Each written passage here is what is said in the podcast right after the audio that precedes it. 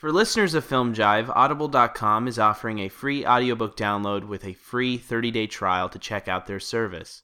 To do so, you can simply go to audibletrial.com slash filmjive.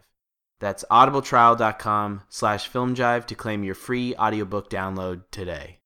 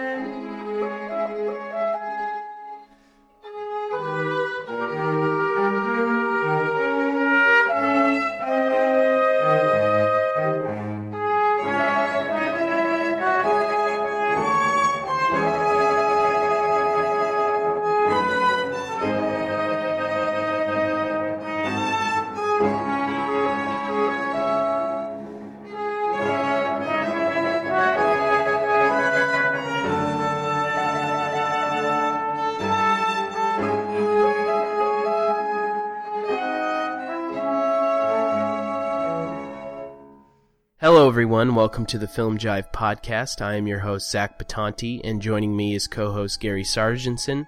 We are recording on February 2nd, 2016. This is episode number 93, where we are discussing D.W. Griffith's 1920 silent melodrama, Way Down East, starring Lillian Gish.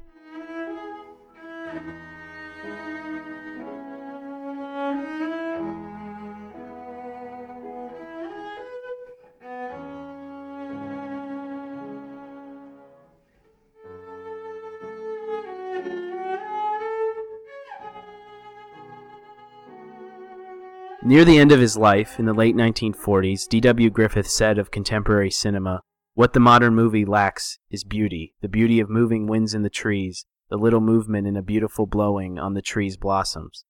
Griffith's words seem to mourn the loss of pastoral poetry in the cinema, while also revealing an artist who never transitioned out of the previous cinematic regime, eclipsed by time and further innovation.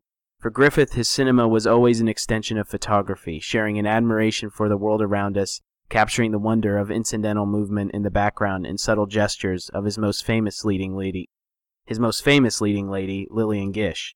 Griffith's 1920 melodrama, Way Down East, is arguably his stock company's most successful attempt in using film as an instrument to convey the poetic texture of nature, depicting a setting that ceases to function solely as mere background.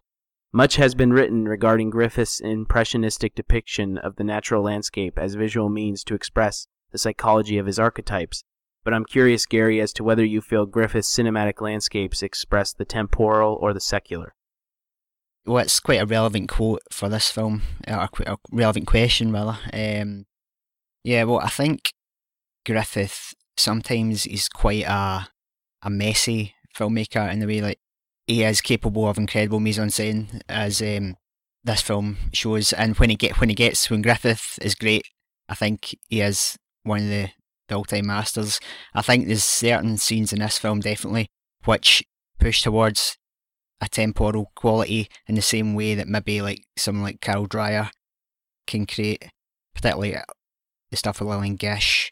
The way frames Gish, particularly, is quite magical. Um, what interesting as well, where this film used combined the kind of realism of things like the the ice floe scene to kind of balance out the kind of overblown melodrama, which I think is one of the strengths of the film. And that's one of the things that the there's a quote from the film theorist Pudovkin. He was talking about that balance, the harmony um, of the storm in the human heart and the storm in the frenzy of nature. In response to that particular quote, I do think, though, that there is a, a sense, especially when you hear Pudovkin talk about it and both Eisenstein, that David's last minute rescue of Anna's body uh, okay. is a betrayal of everything that Griffith has established in that sequence. The the realism of that sequence is then to some degree undermined by the melodrama of its outcome. I guess you could argue, yeah, you could argue that. I mean, if it's not a realistic film at all, but then that's the genre. I don't know if Griffith has any responsibility to make he's not he's not trying to be a realist anyway. So, but I think the film is notable for that the realism is sort of groundbreaking in a way, and that's kind of strength of the film. I don't, I wouldn't, I, that's not a problem for me. So do you? If you say that he's not, or if you don't feel that Griffith is a realist, so then do you? Now I, I'm only bringing him up because I know you quite like Carl Dreyer, Mm. and you wouldn't consider Dreyer a realist, correct? Well, it depends what you're meaning by realism. Well, Dreyer has a his films are visually so austere that that's a kind of realistic style, but in terms of the, the stories, they're not really realistic. I mean, I, I, I definitely feel that he works in the realm of of American melodrama, Mm. and that nearly all of his body of work exists in that in that framework. I also think he is greatly limited by working within that framework, and I do think he does things to try to push American melodrama in cinema in a different direction. But I I would still say that he is more of a realist of this period than his contemporaries in Europe and what they're doing with silent cinema. Sure, yeah. Well, Griffith's working in that the Hollywood style, that kind of realism. I feel more often than not his films are more secular driven. I do think he's not a great director in his delineation of filmic space. You know, in the sense that his films never graduated from being these lateral two dimensional frames and the way that he stages that. But I do think with Way Down East, there are instances where sort of the surface texture of the landscape and and particularly how that landscape changes over the course of a scene does reflect you know these inner tensions of the characters. So i do think in this particular case he's maybe operating on a more tem- temporal level. Uh, i still think his imagery is very much steeped in sentimentalism. Mm. particularly how he depicts the prairie as sort of this this utopia and in- to some degree a spiritual utopia. That's where i think he ultimately and many people have said this and i agree with it that he is a 19th century artist working in the 20th century. Mm. but there is sort of a yearning that's expressed throughout the film not just by the characters but by the nature as well.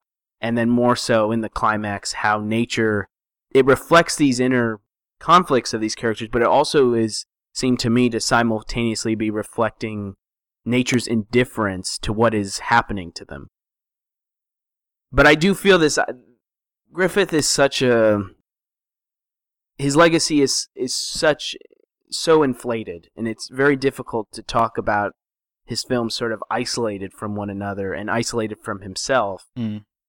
and then also the sort of all the the history that has been applied to Griffith as a filmmaker I think is sort of a more a manufacturing of American myth. But I do feel culturally this idea of him as a poet is somewhat exaggerated in the sense that his films are completely absent of those sort of those empty moments that just allow the natural world and those Im- images to develop their own life and become something outside the story. He is still very his films are very plot driven and they're his editing is is a very mechanized propulsive series and and it runs functions like a locomotion but I think how he uses nature in this film as sort of an inevitable inevitable force is successful in tandem with the narrative beats in terms of this being a melodrama and how these characters what happens to these characters and at what point in the story they happen and then how nature responds to those things.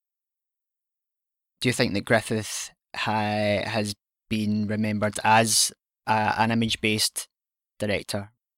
For me, I just thought what Griffith's great as is that storytelling, the editing. But with this film, he seems to develop mise en scène more. Uh, it struck me rewatching this that uh, I hadn't quite remembered Griffith as being so strong in that.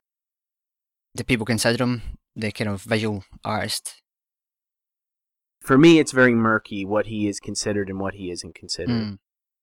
I am extremely suspicious of an attempt by popular culture to frame him as the father of film because it's operating solely on an assumption. Right. Earlier versions of film history did regard Griffith as the pioneer. creating everything. I think that was a myth perpetuated by Griffith himself as well.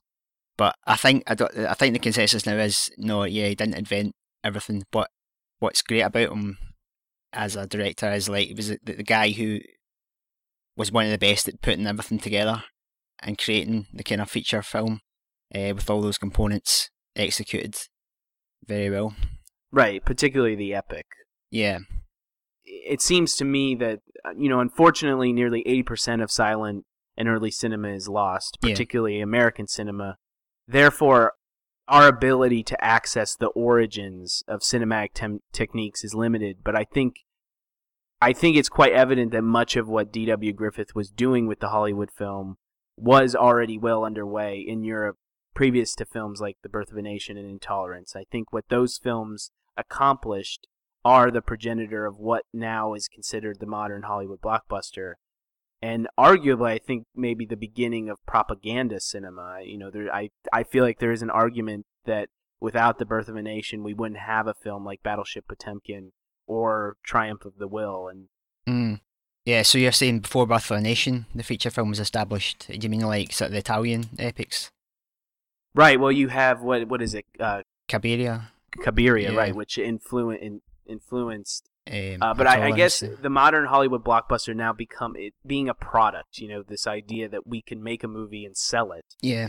and it will make millions and millions of dollars. I don't know what Cabiria financially was in Italy, No, I but know. I do think his sort of framing as the father of film really has little to do with his own aesthetic achievements and more to do with preserving a natural history for cinema. I think his place in cinema was j- exaggerated at the start because of his social and political ideologies, and I think film culture sustained placing him on a pedestal but then has tried to separate the form from the content. And that's why every conversation or writing about Griffith begins with this prelude regarding the subject of racism, Mm. which I think is worth questioning. You know, why why in this case are we te- attempting to separate form from content? You know, if the medium is the message, hmm my question is always is what if him being what if Griffith's objectionable ethics are inherent to how his films are aesthetically structured? You know, why does I don't know why does film culture seem so determined to keep him within a pantheon? Yeah, I think to a certain extent you have to separate the art from the artist. The, obviously, well, the problem here with Griffith is like Birth of, a Na- Birth of a Nation, where the racism is so ingrained into the the structure of the film and the message of the film. Films that I'd pick out as his best work is sort of less relevant. Um, so you're always gonna, you're never gonna know. A filmmaker may have objectionable political beliefs or whatever, but um, I think you just have to look at the art itself. regardless of him, I still think there's an attempt to go, yes, it's a racist film, but it has these aesthetic things about it. And my argument is sort of separate from Griffith. What if the ra- the racism in the film is inherent to aesthetically what is happening within the film? If without that racism, the aesthetics would not be present. I have this other feeling that Birth of a Nation aesthetically is a very clumsy movie, and that it's quite evident that whether it was Edwin Porter or French serials like Les Vampires, there were other filmmakers at this point that were creating films with just as much visual sophistication. But yet we we insist on placing The Birth of a Nation at the top, and I and I believe it's because people will feel that the preservation of film history w- will be lost without creating an origin point, which I'm Mm. saying was done with D.W. Griffith at the turn of the 20th century because his films did reflect an ideology. Okay. But I, I also think maybe his place is because whether we want to admit it or not, that cinema's aesthetic significance is measured by popularity. Um, and that doesn't really happen in other forms of visual art. You know, it, it does happen in music, and it's a problem that seems to kind of be existing, starting to exist in the art world. But if you look at the legacy of a painter, their work doesn't become significant until long after they are dead. Whereas his legacy, which I agree with you, I do think was greatly manufactured by himself, was defined while he was producing films. But there seems to be this emphasis that, well, yes, it, The Birth of a Nation is a problematic film, but then he tried to eradicate it with intolerance and Broken Blossoms as being anti-racist films, uh, which Griffith's making of Intolerance wasn't a response Yeah. To apologize, but rather a response to denounce the censorship that Yeah. he was experiencing with Birth of a Nation. hmm So I think it's kind of absurd to read those two films as evident apologies when I also feel those films clearly repress any understanding of racism within their narratives. His films aren't framed within an understanding of racial oppression. Broken Blossoms isn't about an interracial relationship because the Chinese character being Chinese is purely atmospheric. And Griffith still influences that archetype with all sort of the these traits that really just are stock traits that every Griffith hero had throughout his body of work. So I question his place and question whether or not filmmakers that were doing work that was just as interesting and then questioning why why we're still talking about him in such a highfalutin way. What did you think of the film overall? Had you seen it before? No, I had not. No. His films are just they're sort of rife with these odd contradictions. Um, one of the strangest things in this film, in my mind, was these comedic beats, and that I see that the comedy is meant to finesse this narrative, this dour narrative, which I appreciate. But those sequences for me didn't feel very germane because those characters involved are sort of separate and absent of agency within Anna's narrative. Um, so they sort of feel like these interruptive interludes. Yeah, the comedy is the worst thing in the film. I think he's not particularly strong as a comedic director. I don't think. I'd rather just have that. They, they could have got rid of all that stuff. Like those characters, you don't really need them. You, to a certain extent, you do, but it feels like unnecessary to give them so much screen time. hmm There's a weird like that the professor's character is like a kind of mixture between like Lloyd, Harold Lloyd, and Chaplin. Pretty pretty cringeworthy to watch. Do you think it's an obligation though to establish? Um, I can't think of the character's name, but the woman who eventually outs. Oh Yeah, yeah, you- well maybe I mean, I think it presents a complication in how he depicts those characters, uh, because there's very much throughout the film, within the first ten minutes of establishing the class divide and the way he depicts the upper class versus the lower class. But when he gets into those comedic interludes, all those characters all are members of the countryside, and they're depicted very much within this sort of country bumpkin stereotype. And Mm. I think his framing of their sort of idiocy foils his attempt to sort of establish this contrast between the urban values and the rural values. yeah. And then the rural values are constantly sort of contradicting themselves when he introduces Farmer Bartlett. I think there's a title card that says something about a worldly man taught by the finest poets. Uh, but there's no, that character doesn't embody that type of individual. Yeah, there's a title card as well at the start. I think it says something like, "It's in man's nature to be polygamous." His sort of PSA, his public service announcement that he begins the movie. Yeah, that delineation between possibly the decadence of the city versus the kind of purity of the country. He's kind of undermining that there because if it's like natural for a man to to cheat on a woman or whatever, then why say that? Why establish that? But the, the, mention the title cards there. That's the thing that I hate most about a Griffith film. They're so utterly pompous. He's got the need to kind of hit you over the head with his with his morality. But then, if you watch his film, he, he's also capable of great subtlety. Where I can't, it's like you wouldn't think that was the same director could do. He can create like scenes that are incredibly tender, uh, portraying Gish. But then he feels the need to like put these kind of terrible uh, messages at the start and through it. But Well, they're very they're very suggestive in their telling of the story, and they are embedded with a commentary that I think directly judges the characters as we're observing them, and then it often undermines the the preceding action. You know, the one moment that in the film that really struck me was uh, Sanderson's seduction of Anna, you know, in that series of sequences, there is sort of a preceding series of title cards, and those moments for me were absent of any dramatic tension because we're not only aware that Sanderson is taking advantage of her through the text. You know, now there are these there are also these several inserts of Sanderson contemplating his actions beforehand. Yeah. But I feel like the malice of that scene would be far more engrossing if Griffith could restrain himself from judging that character before he does what he Right. does. Sure.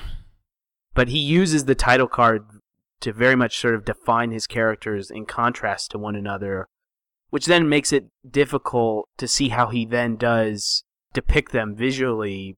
It seems like the, the pretense of the title card is written after he's made the film. He's inserting these title cards as a way to sort of retroactively alter this person's characterization rather than how he depicted them when he was shooting the film. Maybe, yeah. It's hard to know, though, how the film played at that time. If, like, it was necessary. You, you couldn't be as subtle. But a few years later, when you had, like, Murnau and stuff, they kind of really pushed it on. And, like, Murnau, I think Murnau was, like, the first guy to get rid of title cards altogether. You talked about the fragile sequences, these intimate sequels, sequences with Lillian Gish. Yeah. How much do you think that is Lillian Gish herself conveying that rather than what Griffith is doing in the filmmaking? I'd possibly lean towards Gish, but because Gish is like one of my favourite actors. I think she's incredible. Um, but I think because Gish had came through Griffith Stock Company anyway, like that style was kind of created. I think, well, this might be a myth again, but kind of created it between them. Um, the kind of movement towards more subtlety. Mhm. There's a the kind of quote. I think yeah, Griffith's advice to Gish was think of an emotion and don't try too hard to demonstrate it physically.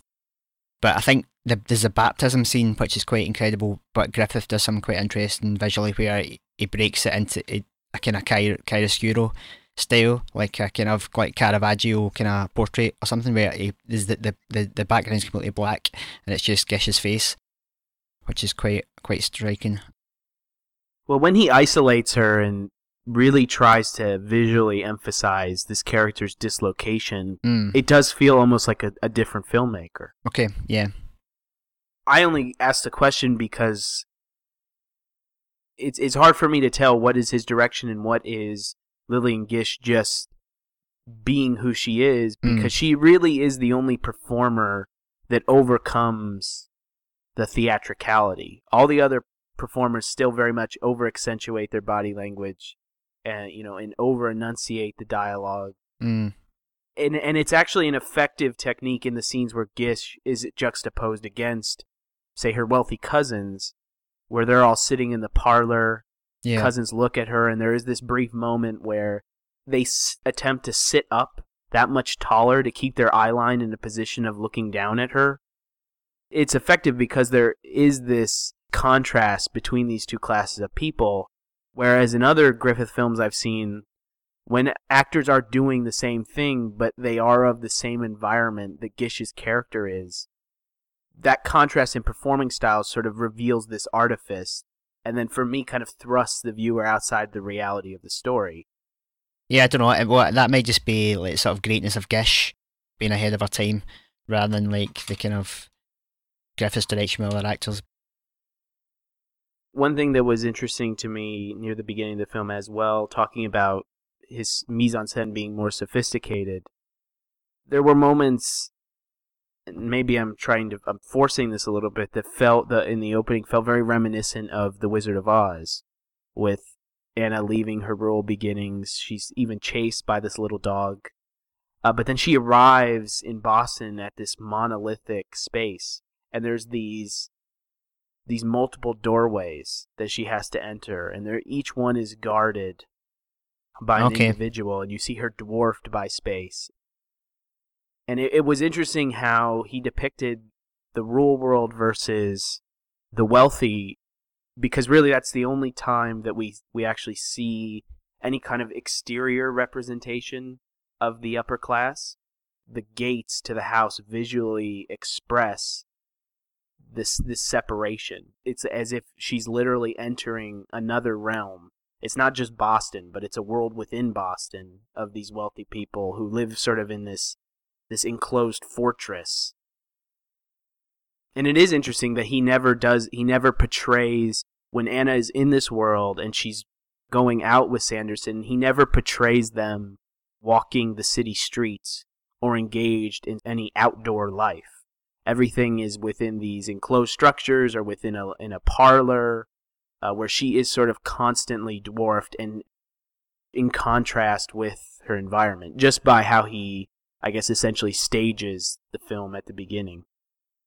It's interesting. Melodrama is normally a genre which is quite obsessed with class. But this is an interesting one. I couldn't think of another melodrama that I'm sure there is like from this period that, that, that kind of explored working class rather than a middle class society. And Sirk's is often about the kind of hypocrisy of sort of bourgeois values. I guess this is in a way as well through the character of Sanderson. You mentioned this idea of the spiritual versus the natural, and one of the ways that I saw that being expressed was the juxtaposition of Sanderson to David. Sanderson sort of being like all the faults of natural man, mm. and David being sort of the spiritual, almost Christ like figure. And this is very true in a film like Broken Blossoms, but it seemed evident here that the idea of a woman, a virginal woman, and that ultimately both Sanderson and David are after the virginal woman. Mm. And it's when David realizes that Anna is not a virginal woman that there's initially an, a rejection. Does he reject her when he finds out? There is an initially he he attacks his father. Yeah.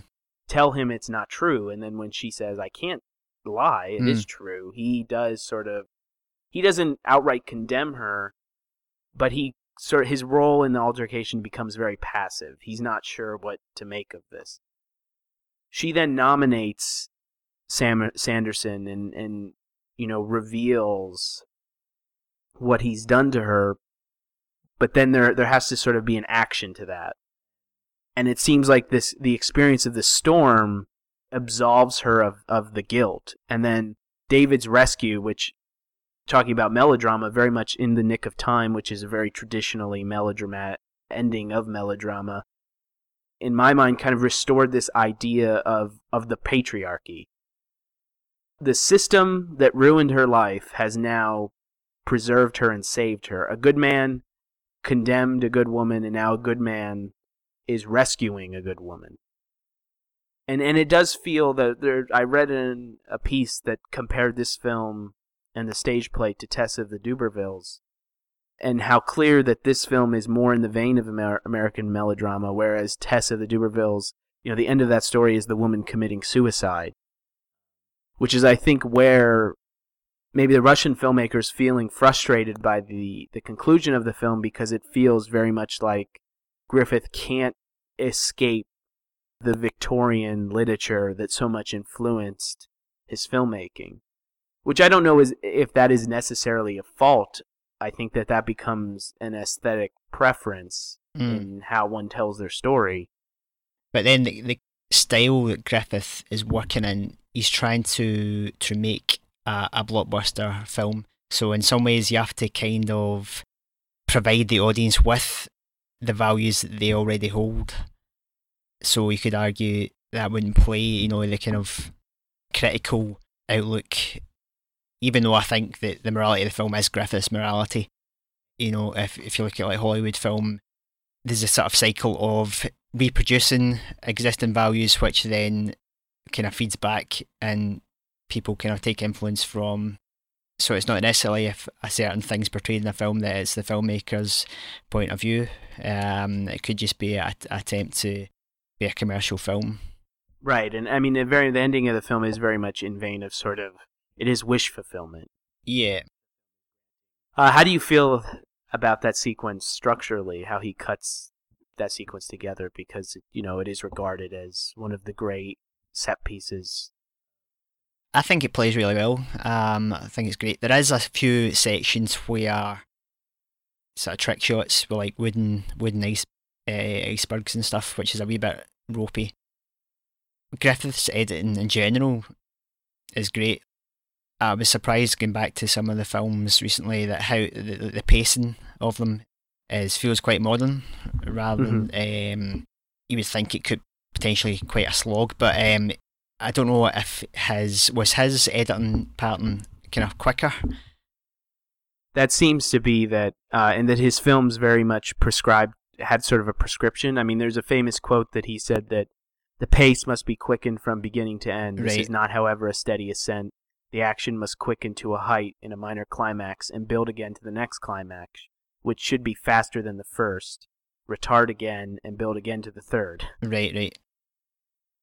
And there are, I don't know if you're familiar with the study of cinemetrics, researching film shot lengths and time duration and the median shot lengths and how films are actually sort of how they pace themselves out. And actually, you can see that his films very much adhered to, he was seeking for a pattern Okay. uh, editorially, and that these films actually all do structurally are fairly similar. At least the, the feature films from, you know, 1914 to 28 or whatever.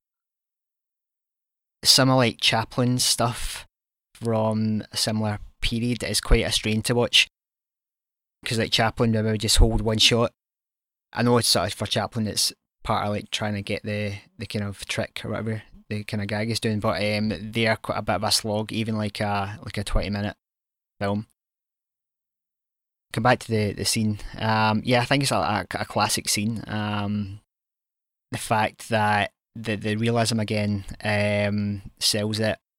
You know, apparently it was really rough. It took a long time to film and stuff like that. And then like Lillian Gish had to like she offered to put her hand in the water, and the guy Richard Barthelmess jumping about as icebergs actually happened. Um, so I think um, it's a really it's quite a powerful powerful scene. It isn't. I did wonder though. I wanted to ask because this is the first time I had seen the film, uh, but it was interesting that the cutting is fast and the actions that the characters take feel fast, but the duration of that event felt like it was very much slowed down for me. Like that it was a it was a long sequence. Right. Okay. Uh, but really, I, I'm not sure. It only is ten or twelve minutes Mm. of the runtime. Mhm. The structure of the film very much kind of reminded me like a piece of music, in the sense that you have sort of this that the ending of the piece is sort of a, ret- a f- going full circle and coming back around to the beginning, and that this this storm is sort of the the rise, the rise, the rise. That then once we climax, we will fall back to the sort of the rural prairie beginnings that the film began at Mm. um, and restore and she her her innocence is restored by overcoming this this storm that she's been in What did you think of the the cinematography in the ice floe scene? You know more about this stuff than me. It looked quite dark, um, and I wasn't sure if that if that was on purpose. Like, I don't know if they're actually shooting at night or not. i think i think some of it is yeah i did read a little bit about bitzler bitzer talking yeah. about the experience of shooting the film and that Right. there was a lot of difficulty finding proper exposure because they are and, and i do think you can clearly see that there is there's a time of day change that Right. at some point they are shooting in daylight i think when they're moving along the river but when the initial when she initially rushes out into the storm and is chased by david it appeared to me that all that footage was shot at night i also read along with the lillian gish keeping her hand in the water that there Mm. was a constant concern that the camera was going to freeze Yeah, yeah. and so they would have to build large fires in front of the camera to Right. try and keep it warm. And like film stock was a lot less sens- sensitive at that time, Mhm. wasn't it? Yeah. So there's no camera movement in this one, where there was with like Birth of a Nation. And intolerance, yeah. in particularly. Is there a particular place in the film where you would have liked to have seen camera movement? Well, maybe it would have worked in that the ice floe sequence to add a bit of dynamism. It just wasn't practical. I did want to ask in regards to the the baptism sequence whether you felt that, that the death of the child haunts the rest of the film. Not for me, really. Right, yeah, I agree. Mm. it feels like an event and it's a tra- tragic event and Yeah. it's the end of that act. I mean, it's a powerful sequence. It's it's one thing that's interesting uh, because th- that I would have liked from the the period that Anna is on the farm in the second act was moments where she is alone uh, because you don't really see that character ever in a state of grief until right before the ice floe sequence. Mm. I would like to see how that character is coping, and it just it feels like something. I mean, this is where I, it gets into sort of a question of with Griffith because he his films are they're driven by women protagonists. This applied like well, there's some kind of proto feminism going on in his films or whatever, which I don't I'm No. not, I don't buy for a second but it, it does it does make me question sort of his his depiction of women and then how he they're utilized because I mean he very much the women are always martyrs in his films and they seem to always be they're all always representations of uh, an ideal of a woman rather than they're ultimately still there for the male spectator and that he's not really Gish is not portraying a woman on a woman's terms as a woman with the concerns of a woman. It's very much still through this through the eyes of this man.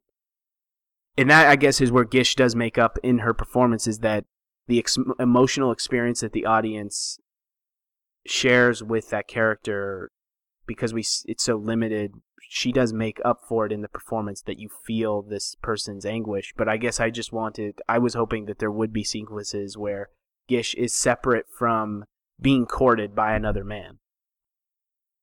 And then the the other thing that struck me was the character of Kate, who David's parents are encouraging David to marry. I wondered what you thought about that character as a contrast to Anna. I mean, it's a pretty thin character. She's interesting to me because I do feel like there's definite contrast between the depiction of Kate and then the depiction of Anna. And I think it might be unintentional, but Kate felt very much like a modern young woman. I even feel like that actress's performance style, like that character felt like she just got off the train and Right. the night before was, you know, wearing a flapper, Right. dancing in a night hall yeah. and she comes off as modern to me in her appearance, in her body language. It's even interesting that the two men that are interested in her are the womanizer and the professor, but not the farmhand. The narrative treats her in contrast to Anna. They both appear. It seems that Kate has been from the same kind of rural beginnings that that Anna has, but Kate's character never seems as though she's been taken advantage of. Um, now, the unfortunately there are sequences missing from the film, and there is a moment apparently where Sanderson makes a pass at her, Right. but she yeah. rejects him. But we don't see that; it's just explained to us in intertitles. Mhm.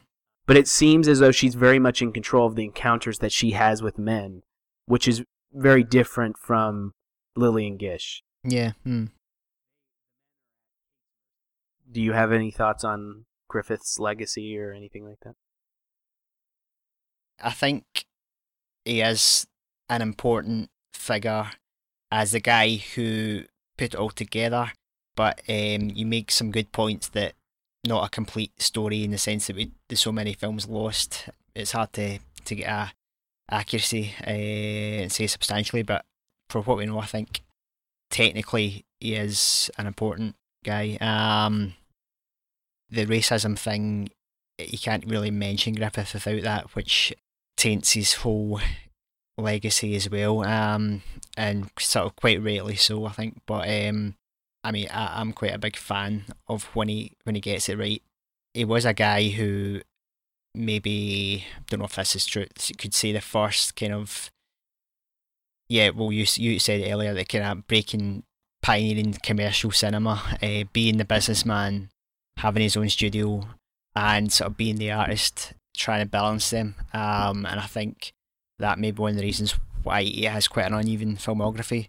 Especially, the biograph shorts, they were just getting churned out one a week or whatever it was, um, and some of them are aren't good at all. Uh, some of them are amazing. And then towards the late, the latter stage of his career, he seemed like a guy who was completely out of his time. His sound films, well, I've only seen one. Abraham Lincoln is not a good film. People seem to speak very highly of The Struggle. The Struggle, right? I've not seen that one. But I think the films with Lillian Gish are really strong. Uh, Way Down East, Orphans of the Storm, Broken Blossoms, uh, they're my three, my three favourite.